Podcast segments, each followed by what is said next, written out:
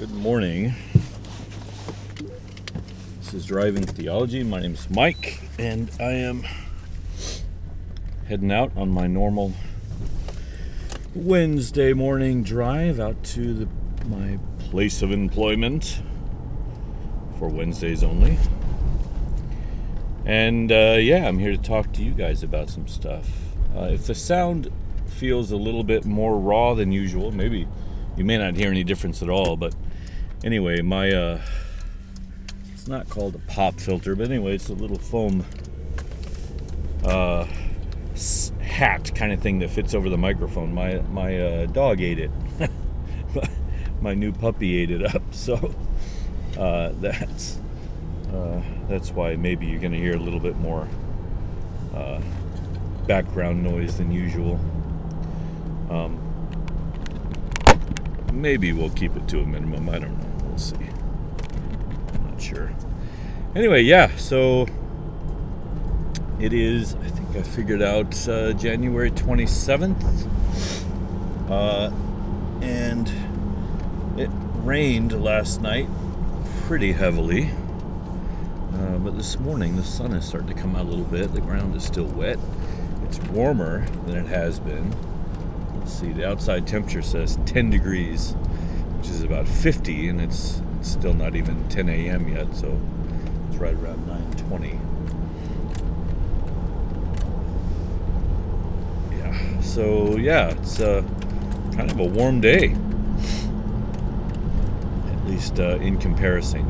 In comparison to uh, recent weeks. Uh, I'm sure the humidity has helped things warmer. But uh, yeah, the biggest news that's coming out of uh, politics this week is uh, the Bernie Sanders memes, which are awesome. they're, they're pretty funny, but you know, I, for four years, for the four years, you know, prior to Biden becoming president, I've been getting these constant news bleep blips of Trump doing something controversial, saying something, changing something. Uh, just constant. And I now realize it was kind of a, a source of stress. Uh, I haven't really tried to hide the fact that, that I've been quite critical of the Trump presidency. Um, Trump, the person himself. Uh, so I probably should have turned those notifications off, you know, ages ago. But I don't seem to get many of those anymore. You know, it's not a constant, oh no, what did Trump do now kind of thing. Every time we'd wake up, you know, the next morning, I'd always be wondering, what has Trump done now? You know, uh, what has Trump said now? What has he tweeted now? Um, and just to have that three ring circus kind of aspect of Trump presidency over, uh, thrilling as it may have been for some, uh, I think is a much, much needed much needed in the state so that we can really focus on what's important.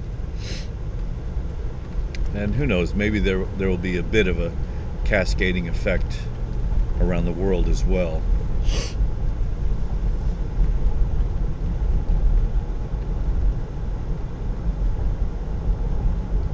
Maybe uh, years down the road, we will look at the Trump presidency and realize that we were better for it or somebody was better for it, or there was a there was an effect that was positive somewhere.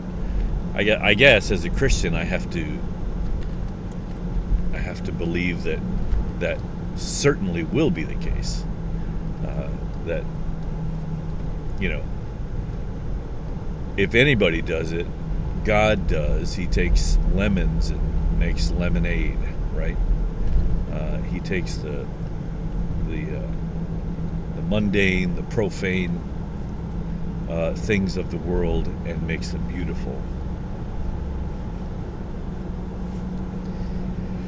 Uh, I guess he's constantly ahead of us you know, tirelessly working to to fix our mistakes, and, and uh, that's why uh, I don't think we have to worry that when someone like a Trump comes along that it has to ruin the world from here on out.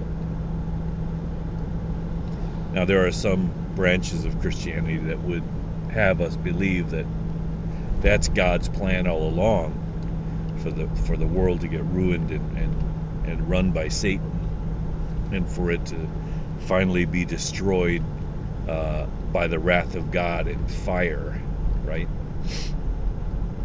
Um, there was a time that I, you know, believed that more or less. It was a time that, you know, that made perfect sense to me. Uh, but my theology has changed, right?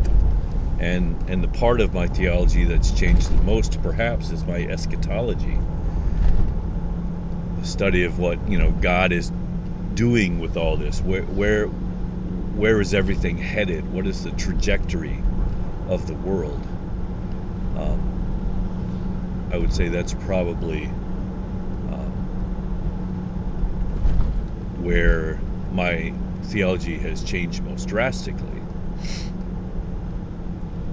Probably for a time, and I'm not sure how it happened. I think I got uh, heavily influenced by uh, Pentecostal uh, eschatology, um, you know, the rapture and things like this. Uh, somehow it kind of seeped in uh, to uh, to my belief system. Although heater so it's not so warm. Although I wouldn't say that the uh, millennial rule uh, of Christ or anything like that ever uh, quite uh, took. I, I, never quite saw how that was going to happen or what that would look like. So I never really t- took that seriously. Uh, and maybe I never had a strong opinion of it one way or the other. Um, but the way I look at uh, the Bible now, and and what it actually is saying and what it's actually not saying, uh, I'd say is another drastic difference. Um, how how I view Scripture, right? Um, yeah, I'm not sure how I got here, but anyway, uh, when somebody like Trump comes along, it, it's really easy for us. Oh, I say easy. Easy is probably not the right word. Uh, it's understandable uh, for people who have a certain uh, eschatology or eschatological outlook on life to just shrug their shoulders and say, well, it's all God's will, right? This is what's going to happen. That the world's going to destruct in a ball of fire of God's making. so, sooner the better, right? so, yeah, I, I no longer uh, prescribe to that kind of thinking. I, I think that's not only is it a wrong reading of Scripture. I think it's a dangerous reading of Scripture uh, for the very reason that uh, we we can shrug our shoulders at evil and maybe even passively participate in it, believing that we are actually bringing about God's will, right? And with that kind of eschatology, we need not worry about you know people dying and suffering, uh, especially people who are not uh, Christians, right? I think that kind of eschatology makes war um, very possible, right? Makes uh, gives Christians the license to make war on other nations, right? and and there are other other parts of that, right? A lot of that eschatology or, or theology comes from the fact that they believe God has placed who he wants in the offices that he wishes and that he can and therefore he condones everything he does. And it kind of comes uh, well one expression of that was the divine right of kings uh, in the middle ages um, and even even later through the renaissance. Um, the divine right of kings to basically do whatever they want because they were appointed by god and no one no man could judge them because only God was allowed to judge them, kind of thing. And we know a lot of horrible stuff that came out of that theology. Um, so, by extension, now that we're, you know, by and large, we have democratically democratically elected govern, governments and things like this, we can still play the game that says, well, uh, for example, Donald Trump can do whatever he wants because he's appointed by God and nobody can judge him except God himself, right? Um, but that only is true if you have a certain theology, right? If you're if you read the Bible a certain way. And one of the things that influences that reading is a mistaken understanding of the character of God. What has happened is through the reading of the scriptures and especially the Old Testament, and I'll throw Revelation in there as well, because many have believed that these words are absolutely true and mostly literal, that God is a God who has commanded genocide who has killed with his own hand, who has taken life. Uh, that God is a God who uh, not only commands uh, armies to destroy all of the men, but women, children, animals, babies, right? When you believe that your God or the God is is capable of such atrocious heinous acts, then you're going to have a certain view on the present and the future. Right? And so for example, you you would you would say to yourself something like, well, God God is God, therefore he can do whatever he wants. He's the creator God, everything uh, that is is owned by him. Therefore, he has the right to do with it uh, however he pleases. Right? Which is, that's because that's how we would be. Right? If I've got a piece of land uh, and my neighbor complains uh, that uh, something I'm growing on my land is interfering with what he's doing with his land, well, you know, screw him. It's my land. I can do whatever I want, right? I have sovereignty. And there's another word that has been uh, overused, I think, to describe the character of God. God is sovereign, right? And most of it's because this uh, uh, anthropomorphizing of God, right? Uh, assigning God character traits that we humans have, and then just just expanding them. Uh, But I think the problem here is that we we believe more we we believe more in the God of the Old Testament as recorded by the writers of the Old Testament than we do in the God of the New Testament, which is Jesus Christ himself.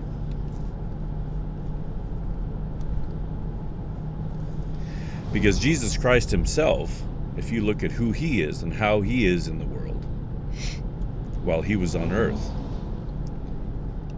He looks nothing like um, most of the portrayals of God in the Old Testament. I say most because I believe that the character of God here and there um, was was at the very least hinted at, right? At least a shadow, uh, a shadow of of who he actually was, uh, could be teased out if you knew what you were looking for, kind of thing. I guess is the best way to say that. Um, but by and large, they look like two different gods completely. Um, in fact, uh, you would say that, that Jesus, in many ways, not only doesn't look like that God, he doesn't look like any any of the gods uh, in the ancient Near East. Uh, he doesn't look like any of the gods anywhere that we know of, not the Egyptian gods, and you know, not the gods of Asia. Um, he's completely other. Jesus is, and in many ways, he's he doesn't come across as very human either right? Well, we know now the interesting thing about that is is that not only is is he completely God and only God. In other words, God is exactly like Jesus, not the other way around. He's also more human than any of us because in the beginning we were made in the image of God, and therefore God is the truest image of what it means to be human.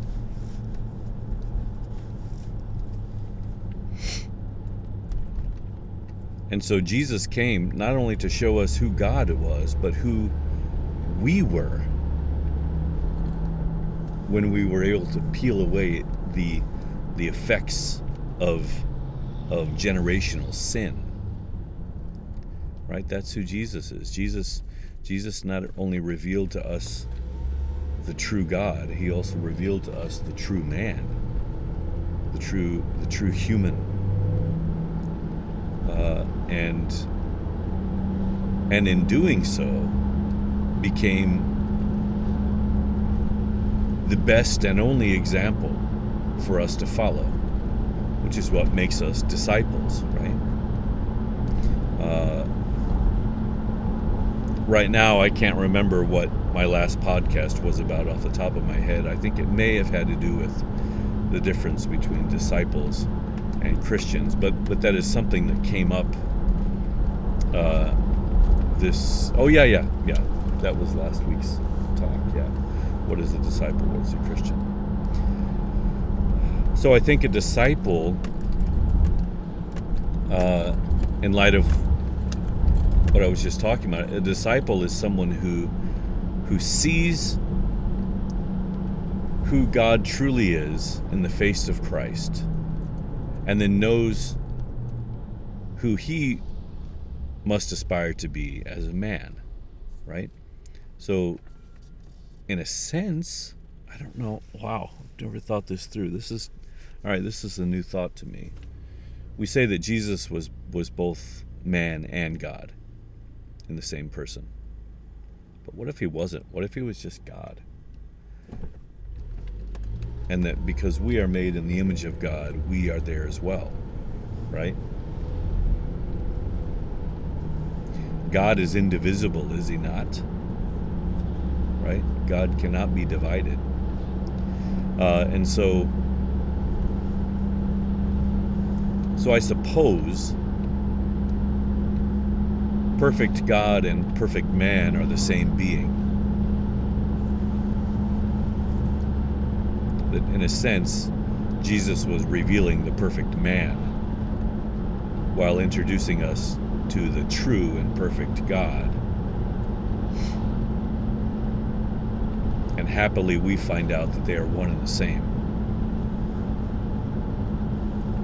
That man, when he has discovered his true calling or his uh, his true, um, as uh, N.T. Wright put it, his true profession, uh, and that is to be doing the same things in the world that that God does in the world, and that is looking into chaos and bringing order and beauty and abundance for all Um, yeah, so this this chaos and order uh, theme is something that really interests me right now. I, I got to go to a, a, an art show, uh, an art showing, an exhibition of a friend of mine's art. Uh, she's actually the daughter of a, a longtime friend of our family. Uh, and I've followed her for a couple years and seen some of her work. And some of that same work was there, but she's actually expanded what she's been doing into some really beautiful stuff. Um, and I, her, her, her work is modern. Uh, it's modern in the sense that Picasso is modern, and I don't know if that's impressionistic. Uh, I, it's not impressionism. I know it's not impressionism, uh, but it's not modern in the in the you know same way that Andy Warhol is modern. Uh, it, it's it's um, but it's pretty chaotic, right? It it it describes uh, describes uh, it it portrays, I guess, uh, the mind of the artist. This kind of art very well. Um, you know, when you sit down to to paint a landscape, uh, and and you try to do it as perfectly as possible, it's not the same thing as as making a piece of art out of thin air, right? Not having anything before you uh, to uh, to put on paper, but something that that you create on the spot in your mind. And so you look into your mind, into the chaos that is there, uh, and you you pull out patterns and color and light, and you arrange them in such a way uh, that that you can see the chaos becoming order right before your eyes.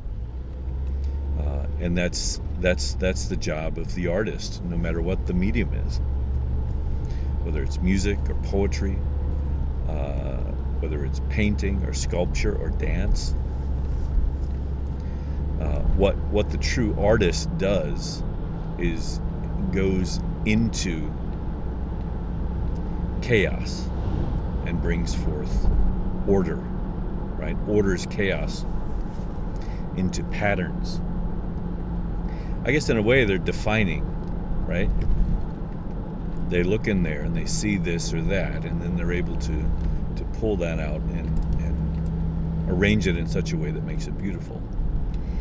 And that's what, uh, yeah, that's what this this uh, young lady was able to do.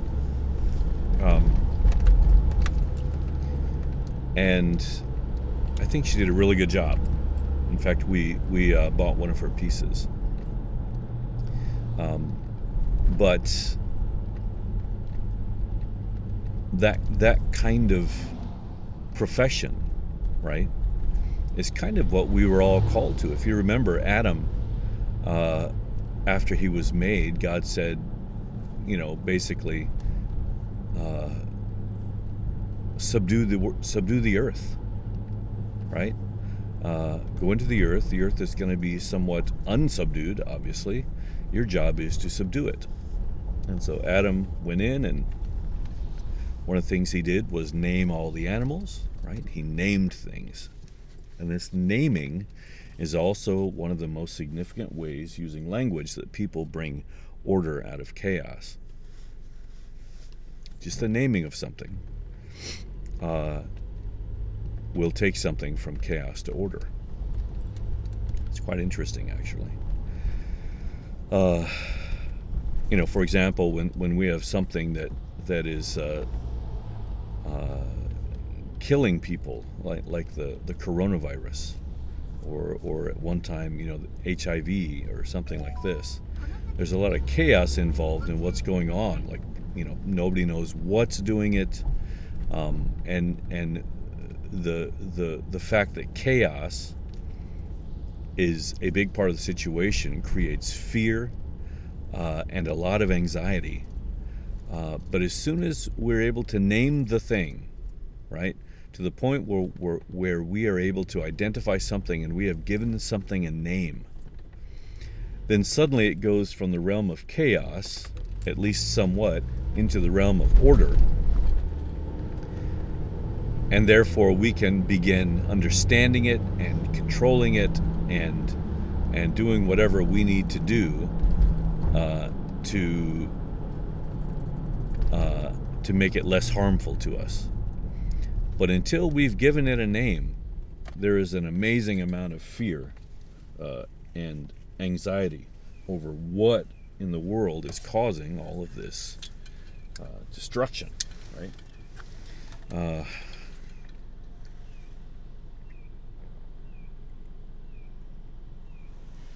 sorry, having a little cold brew, cold brew coffee here. Didn't have enough hot brew, hot, hot coffee this morning. Hot brew. um, I was trying to think if there's another. Well, for example, when I, I live in kind of a farming community, and and there are various critters that live around who sometimes come in and destroy farmland and whatnot. Uh, until the specific critter is identified, right? Uh, nobody knows how they're going to uh, be able to keep them out because different animals have different abilities. You know, some animals can climb, some can't. Uh, so, what kind of barriers do you create? But as soon as the perpetrator is identified, then you know uh, more about how to protect yourself from it and you, you feel more secure.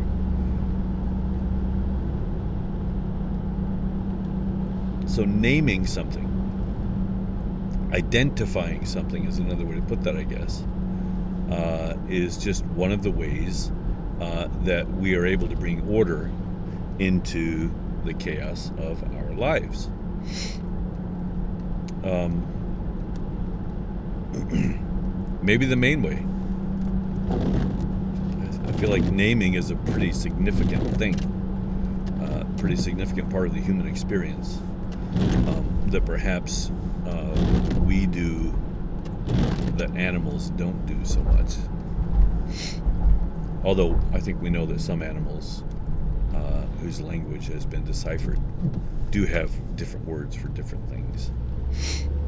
Um, yeah, so.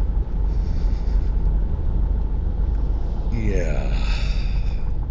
I don't know how I got on this tangent of order and chaos. Um, not sure it went to where it was supposed to go.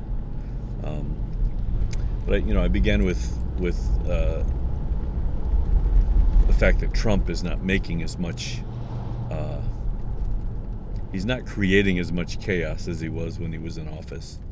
I think a lot of a lot of what he did with his tweets uh, and his controversial uh, patterns of speech uh, brought a lot of chaos because nobody knew just what he was thinking or what he was going to do or what he was you know capable of. Uh, and so for a lot of people, there was a lot of uh, anxiety with that. Um, now we have Joe Biden, who's probably going to be somewhat more benign uh, than Trump. We'll see how he does. Uh, he, uh, you know, he's, I don't know, barely. Is he even a week in office now? I guess he is. Um, but there's already a lot of uh, call it, criticism of his first week in office, uh, mostly by Trump supporters, obviously. But the internet has changed since Trump is not president. Things have changed. Um, things have become less volatile on, on social media, for example. Uh, things have calmed down just a bit, which is really nice. really nice. Uh, so yeah, we'll we'll see how things work out. Um, but yeah, I I kind of want to explore that idea that Jesus was the perfect God and the perfect man at the same time. Uh, but that's one and the same thing. The perfect man is the perfect God. The perfect God is the perfect man. I don't mean to say that all men are gods in in that way Um, but if we're made in the image of God, if God is our Father, if if we are His children, there must be some way, right? Some something that would connect us to Him, right? I mean, the, the, there there there needs to be uh, some similarities or resemblance between God and man. I think sin has done a lot to to skew the godly image of man. Um, but I don't think we've thought enough about the manly image of God. no, I mean manly as far as macho man, but the the the, the yeah, humanly image of God. Hmm. Well, what I do know is that I want to be a disciple of him. I want to I want to live more as he lived in the world. Uh, I want to learn more and more from him. I want to discover my true humanity uh, in Jesus. Uh, and I confess that I don't know how to do that and that I fail at it daily. um, still, I want it to be my highest goal, I think. Because that's the, you know, that's the transforming power that we need in the world. We need we need humans to be reflecting their maker and to be discovering their true humanity in the world so that we can bring the reality of God to the earth. And and we need to discover the collaborative nature of God more, the fact that he um, the way that he chooses or desires to work in the world is not unilaterally unilaterally uh, but in conjunction with uh, his his god humans right? To bring the peace the shalom to shalom the world right? Uh, that's something that's worth discovering i think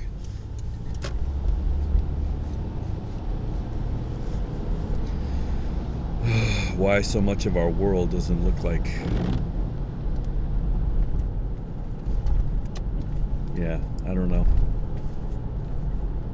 It's just that, you know, if I look at my existence, my daily routines, my the way I live in the world, it really does not seem to look much at all like Jesus' experience in Palestine 2,000 years ago. Something about the way through technology and transportation that we've expanded uh, expanded you know just today i have a feeling i'm not sure i'd have to look but just today going to this job i have a feeling i'm going as far as jesus ever traveled in his life. I could be wrong about that. Um, i probably am wrong about that. He probably went twice or three times as far but i have a feeling if i went to tokyo which is a two hour drive um, that I would have gone farther than Jesus ever traveled in his life. And there's something about that compactness, that that being in such a a tight community for so long that has to have a, a, different effect on the people that live there. You know, um, their modus operandi, for example you know, I'm able to get in this car and escape from any semblance of community where I am for the whole day, um, which is pretty normal, you know, a 40 minute commute or whatever. But anyway, I'm here. I'm going to have to let you guys go. And uh, yeah, who knows where this will all go. But I think if we just focus on Christ's and being his disciples, that uh, it can't go anywhere but a good place. So thanks for listening. Bye bye.